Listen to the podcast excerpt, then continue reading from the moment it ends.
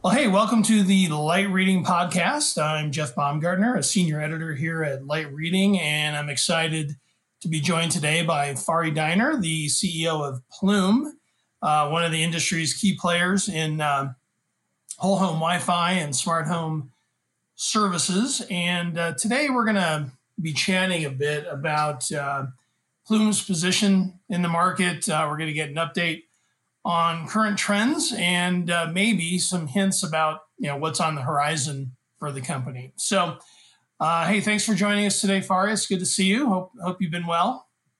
I've been well. Thank you, Jeff. Good to see you as as always. Yeah. So good. Well, before we um, kind of jump into current trends and so forth, um, I guess we have some some technology adoption news to to talk about. You know, with uh, Plume announcing Uh, that the company supports twenty million active households globally, and you're adding about eight hundred fifty thousand uh, new home activations each month. So, uh, you know, w- with those numbers kind of leading us in, I was wondering if you can maybe discuss, you know, some of the implications of that, you know, for Plume, you know, in the industry, and maybe, you know, let us know a little bit about how much of that can be traced uh, to some of the trends you know, the trends driven by the uh, the pandemic, you know, that's caused, you know, millions to work uh, in school from home. Sure. Yeah, I mean, I, I would say, Jeff, the number one implication is scale. Uh, when it comes to these cloud managed, cloud controlled solutions, we have learned over the years that getting these kind of uh, architectures to scale is actually a massive challenge. So we actually feel really good about our ability to see, dynamically manage, optimize, fix, update, upgrade, et cetera. twenty million homes today. That's growing fast, as you as you said. Uh, we're gonna, you know, the, the, the slope is actually accelerating. Um, we had about five million homes we were seeing in our in our network at the end of two thousand eighteen. That became thirteen million households uh, at the end of nineteen. Now we're at about twenty, you know, maybe twenty-one, twenty-two by the end of the year. And then it's, it should probably double um, at least next year. Um, scale we want, and, and the uh, the way we've architectured, we, we have architected the, the, the platform, it's really all designed for scale. People talk about scale in the context of enterprise networks and S D N. There, people are actually quite uh, happy when they get to scale of things that are me- measured on, in the in tens of thousands, of hundreds of thousands. We're talking millions, hundreds of millions uh, at some point. Um, so the cloud architect, so that's the number one implication. I have to say, we have learned over the years. Um, you know, we've made our own mistakes as well. But scaling is probably the number one challenge. These, uh, you know, global networks, because we're we're looking at many different cloud instances around the globe, and we want to learn from all of them.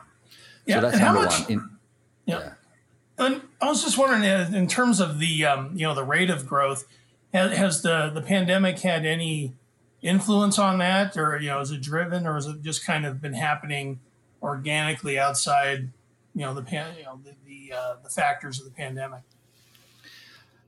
I really, I can't tell you that we have noticed a massive uptick because of the pandemic. It could be that we were growing fast anyway, and that the incremental sort of tailwinds that the pandemic provided hasn't really been noticed.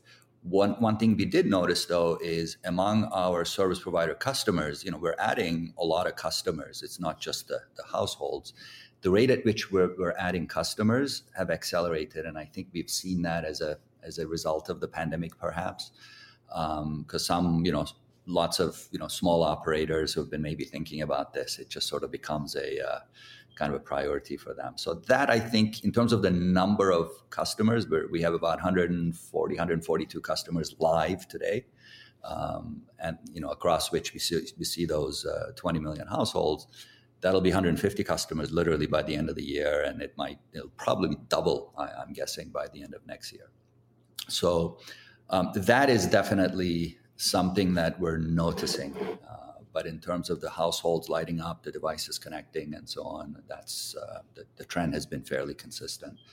Um, yeah, another trend that kind of came up in your announcement was, uh, you know, seeing that some of that growth has been fueled by some uh, independent service providers, you know, kind of in that community with over, uh, excuse me, eighty customers in twenty twenty alone, you know, so far. So how are, how are you kind of defining that independent uh, group? I mean, is it just, you know, kind of generally, you know, the tier two, tier three guys? I think the industry has some classifications of independents or tier one, tier two, tier three. We, from the Plume perspective, we look at our customer base in two main buckets. Those that have greater than one million broadband subscribers, right? And then the, the smaller bucket is less than one million. So maybe if you want, you could think of the independents as less than one. I, I but a lot of like operators in Europe that might have less than one million broadband subscribers, they are tier one operators by, by way of the other uh, other mechanism. So that to us, sort of that that category of less than one, you know, fixed broadband operators largely with less than one million broadband subs, that's the category that's growing the fastest um, okay. in terms of the, the number. And not surprisingly, because we also have very large customers, you know, Comcast, Charter, Liberty Global. Those are in the kind of the mega category, uh, and those kind of companies with, let's say, less um, greater than ten, twelve million broadband subscribers, there are maybe fifteen or twenty of them in the world. So that's been an important category for Plume because they have been some of our earlier customers. They have given us scale. uh, they've given us credibility, right? Um, but then, of course, the, the, the main growth right now is among the, the, the smaller players. While, and I have to say, the existing customers are also growing. You know, we we are we, we look at the amount of money they're spending with us, the households live, et cetera. You know, over like an eight-quarter period, we see this unbelievable trend where they they go about, the, these large customers are spending about three times, eight quarters later, than they were in the first quarter in which we engaged with them. And then uh, the, the small ones are spending seven or eight times. And if you boil it down further, right? Um, Now that you're seeing kind of the independent group uh, kind of helping to accelerate growth, is there a particular uh, uh, or kind of where are you seeing the most pickup these days? Is it coming from uh, the cable operators? Uh, are you seeing fixed wireless, you know, jumping on there? Is it telcos, or has it been pretty, you know, steady across, you know, all the different types of I S Ps, you know, no matter whatever access technology that, that's bringing, you know, service into the home? I'd, I'd break it down to four categories. Cable, you know, your M S Os, telcos, you know, fixed line telcos, M N Os, mobile operators. Uh, we're, we're seeing more uptick from there. And finally, uh, kind of a new category in this. Uh, you may even think of it as a separate category, but I'm kind of lumping it up in, for, for the purpose of this discussion, are utilities, uh, particularly in places like Europe. A lot of utilities who have right-of-ways, and where the fiber networks have opened up, but these guys have right-of-ways and they're bringing fiber and they're looking for additional revenue and, and so on. I think that's going to be an interest. It's, it's, it's few right now, I have to admit, but I believe in the upcoming years, utilities deploying fiber, uh, or some of them are de- uh, leveraging their existing customer relationships and going and leasing fiber capacity from many of the governments in Europe are opening. In the U S, we're a little bit, I think, slower in this context, but in Europe, many countries have opened up the, the old fiber network. So you can literally go get, you buy Ethernet ports, or you can buy, you know, fiber access to the home. So I think the utilities are, we're, we're seeing some momentum there as well. Uh, so I would say those four categories, you know, your cable, M N Os, telcos, and utilities. All right, great. And in your announcement, you know, outside of adoption, uh, just from, you know, broad level, you also provided an, op- an update on OpenSync, right? With, you know, noting that more than, you know, twenty-three million access points with o- OpenSync have been deployed. So, you know, I thought it'd be good to kind of expand a little bit about what OpenSync is, you know, as an open source platform, and how, you know, it's different or has connections to projects like uh, Purple or R D K B, you know, because I think, Uh, we hear open source and we kind of tend to throw everything in one bucket. So, you know, right. how, how do they relate? Yeah. Um, OpenSync, I would say, is probably the most important element that's contributing to Plume's growth. Right. So that is the device level software. We, we actually think of it as a silicon to cloud framework because it's very cloud friendly. It's a, it's a modern framework that enables any access point It could be a service provider gateway or a, or a mesh node or any other access point to talk to the Plume cloud.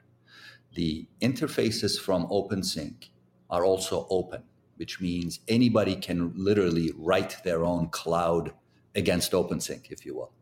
Uh, in a way, we've even uh, sort of enabled, let's say, our competitors. You could go, you know, build your own cloud, talk to OpenSync. So Plume's cloud only speaks to an OpenSync-enabled C P E, right? But any OpenSync-enabled C P E can talk to Plume Cloud or other clouds. So that's the uh, that's the um, OpenSync is a modern protocol. Uh, we have used technology like O V S, Open Virtual Switch, that literally takes the access point and turns it into a switch rather than, you know, your your cable gateway or cable modem used to be the end of the network. Now your devices, our laptops and our doorbells and cameras are the end of the network. So with OpenSync, we're saying, look, the network doesn't end at the gateway. That's just another control point, right? So that's a very important element. You want to turn all of these gateways into a switch that's cloud controlled. So are you agnostic then to, yeah, to like uh, R D K B or Purple? It's like, it doesn't really matter to you as much or at all?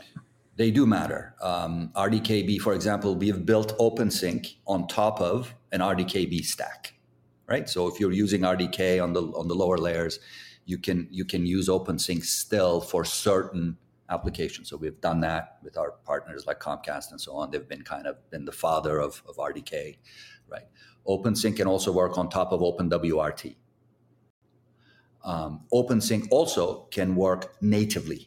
In other words, without R D K or um, OpenWRT. That is really the most modern implementation. And probably the customer that has taken the lead in that is Charter. Charter is, is building their, has built their entire infrastructure natively on OpenSync, which has the benefits of a lot of these old protocols and technologies. Think of T R sixty-nine, your A C S and all of that. Those are archaic solutions. They're gone, right? When you, uh, but again, industry will evolve, right? It's not just sort of overnight, you know, our, our industry doesn't change very fast. So OpenSync is not, you know, if people have bet on an R D K infrastructure, they can still benefit from OpenSync. Maybe not at one hundred percent. So, or somebody might say, I'm doing OpenWRT-based stuff. We would recommend, of course, selfishly, that if you want the fastest growing, the most flexibility, and, and the best performance, um, you know, you might want to use OpenSync natively, but you know, that's that's evolving. But I think that native implementation is uh, is is going to grow very fast. And I, I anticipate we'll have more OpenSync-enabled C P Es uh, than any other, including R D K, um, you know, R D K native, um, probably in about a year. I, I predicted this a while ago, and I'm still holding to my prediction that in about a year or so, probably OpenSync will be the largest framework. And it's the most mod, it's the it's the latest generation. It's the most modern. It's uh, it uses M Q T T, for example, to talk to clouds. It's a lot of these IoT type protocols are, are included. And the, the thing that I want to point out is OpenSync is no longer Plume, right? People associated with us, but right. With open source, it, it's free. Yeah. It's kind of like what Comcast did. We're saying, look, it's it's out to the community. A lot of people are adopting it. There will be different implementations as well of OpenSync over time, but it's no longer Plume. We open sourced it in the, in the end of October of two thousand eighteen, and I think that was the best decision we've made because it, it's accelerating our growth, but like I said, anybody who has an access point, whether it could be retail uh, access points or service providers, I would just, you know, put OpenSync in it. It doesn't have to use the Plume cloud, right? So you could, uh, so we're, we're hoping that the industry will. Uh... All right. Well, let's let's talk some bigger picture then. Um, outside of general adoption, you know, heading into, you know, twenty twenty-one's right around the corner. What what's going to be your, uh, you know, biggest priority and uh, challenge heading into the new year? I mean, is it still all about uh, scale? I mean, continuing to build that, or you know, is there something else that's kind of front burner for the company heading into next year? A couple of things for next year. So number one is going to be scale. So we have a very clear land, expand, and extend strategy. So when we land in a geography, right, we have often landed with some of the larger leading operators, uh, as I mentioned, that that gives us the credibility, and then it, uh, you know, we uh, we we, we, we, land, we tend to expand from there. Our contracts are getting longer as people see the value of this because we give people better pricing and so on as they commit to Plume for the longer term. Um, we have landed in three main geographies, and I believe in, you know, we're also a very opportunistic company and we're, we're fast on our feet, but I think twenty twenty-one will largely be around growth in North America, where we've landed nicely, both in the U S and Canada. In Europe, we've landed in the Western Europe and, and we're expanding. So we're, there's plenty of white space opportunity, we like to say, in Europe, in another geography that we've landed in with Liberty Global and Vodafone Spain and, and, and so on. And then in Japan, uh, we landed in Japan with J COM, the largest cable company there. Uh, J COM is also Uh, syndicating the Plume solution to hundreds of small cable companies in Japan. So those, we have global aspirations, Jeff, you know this. Uh, we're an aggressive company, but in, you were asking about twenty twenty-one. Growing heavily in those geographies in twenty twenty-one will, will give us plenty of things to do. Beyond that, we're innovating on the product dimension. So um, we cut our teeth early on, two, three years ago, about Wi-Fi. We talk about Wi-Fi a little less these days. We expanded into pretty, pretty advanced parental controls and access controls. We acquired a company today, which you may have heard. Um, that, yes. That's gonna, that, that's gonna help us in that domain a little bit more. We're really leaning into our security, uh, motion, and you know, and, and so on. So there are many new product innovations coming from the residential side.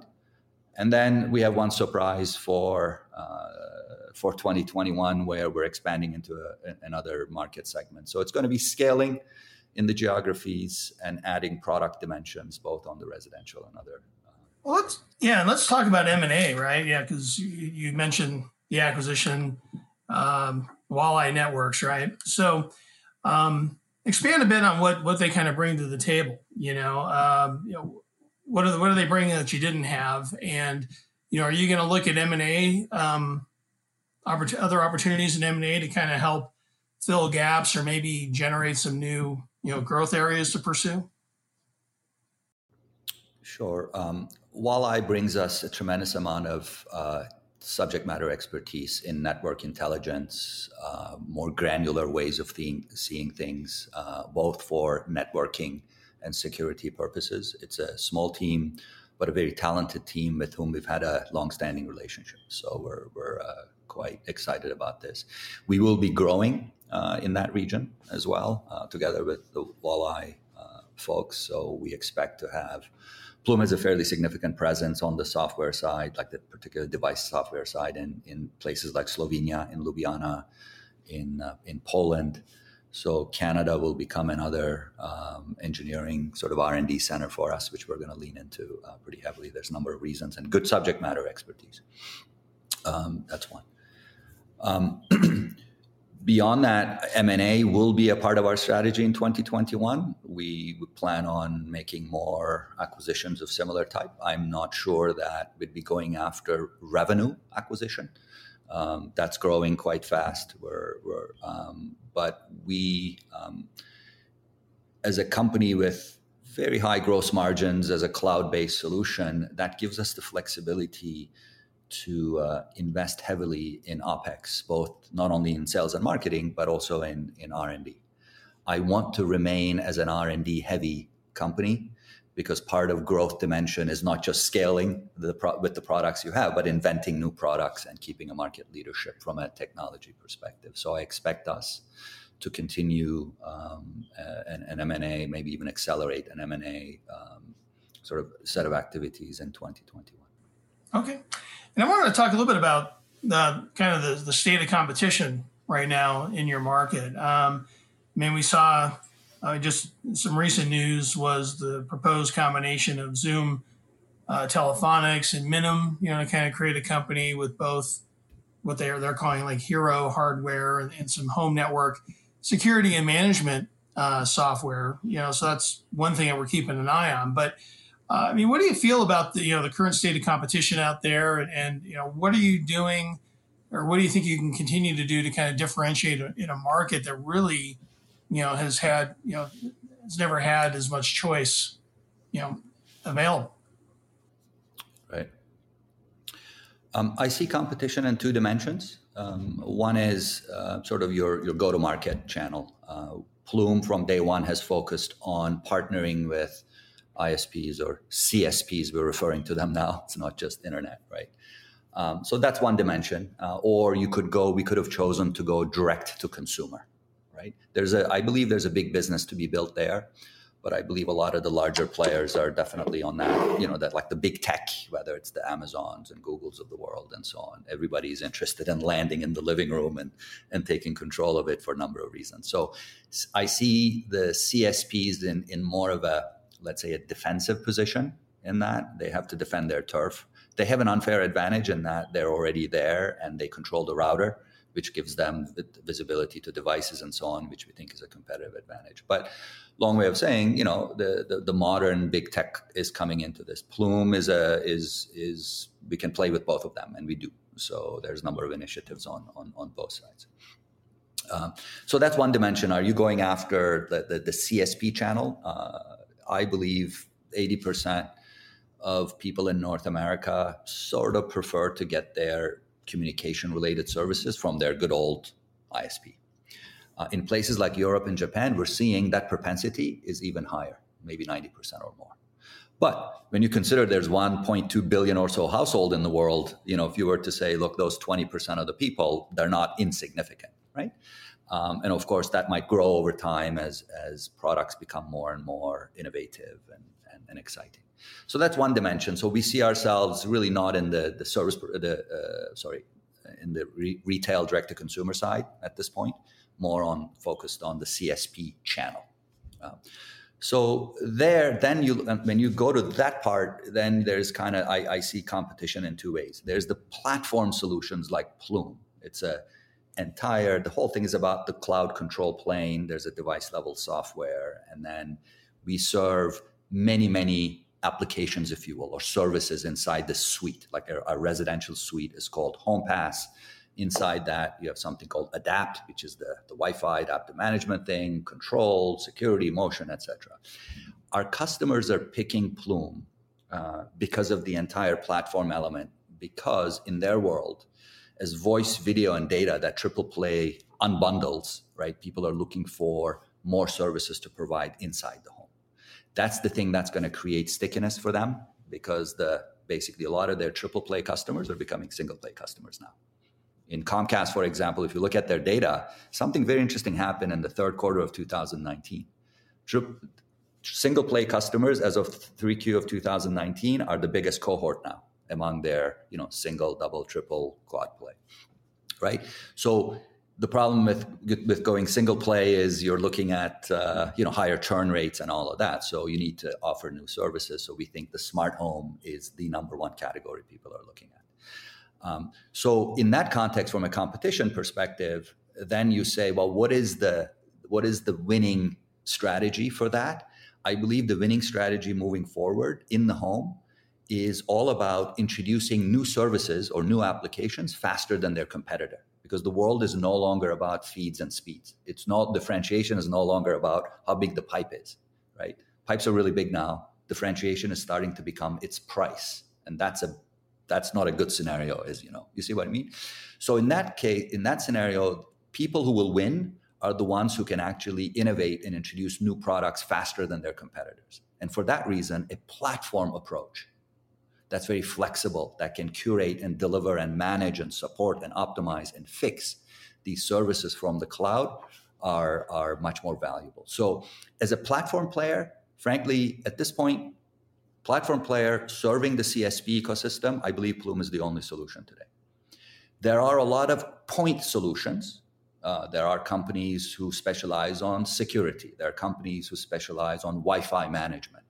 Uh, there are companies who specialize on mesh networking and, and all of that. Those are point solutions. Uh, we see them as competitors, but the reason we often get selected, and proof is in the pudding with our, you know, customer count, is that people are not choosing Plume because we're the cheapest solution. I have to tell you, oftentimes we win and we're the most expensive solution. So if you're just int- trying to introduce one very narrow point product or point solution, Plume may not be your answer. But if you're looking for investing in a platform that can continue a competitive differentiation moving forward, because you will be able to innovate and offer new sticky services faster than your competitors, then you come to Plume. So I know it was a long-winded answer, but that's the way we see the world from a competitive perspective. Yeah, and let me ask you one last question, um, because you know we've talked about this before, kind of through the, the evolution of the company.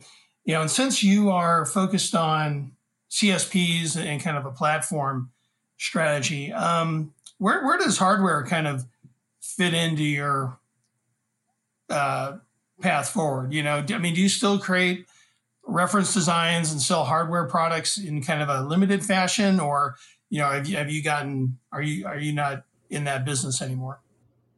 We, we still create hardware designs, which we license to the O E M and O D M ecosystem.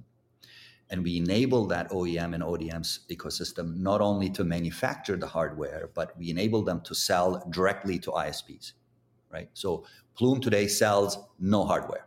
We're not, you're we, out of that business. We own, we innovate. We have a very capable hardware team. Uh, you've seen our hardware designs. They're beautiful. They're very high performance. Consumers uh, really love them, but we don't sell them. We license them to, we have a number of uh, license, p- people who have licensed it.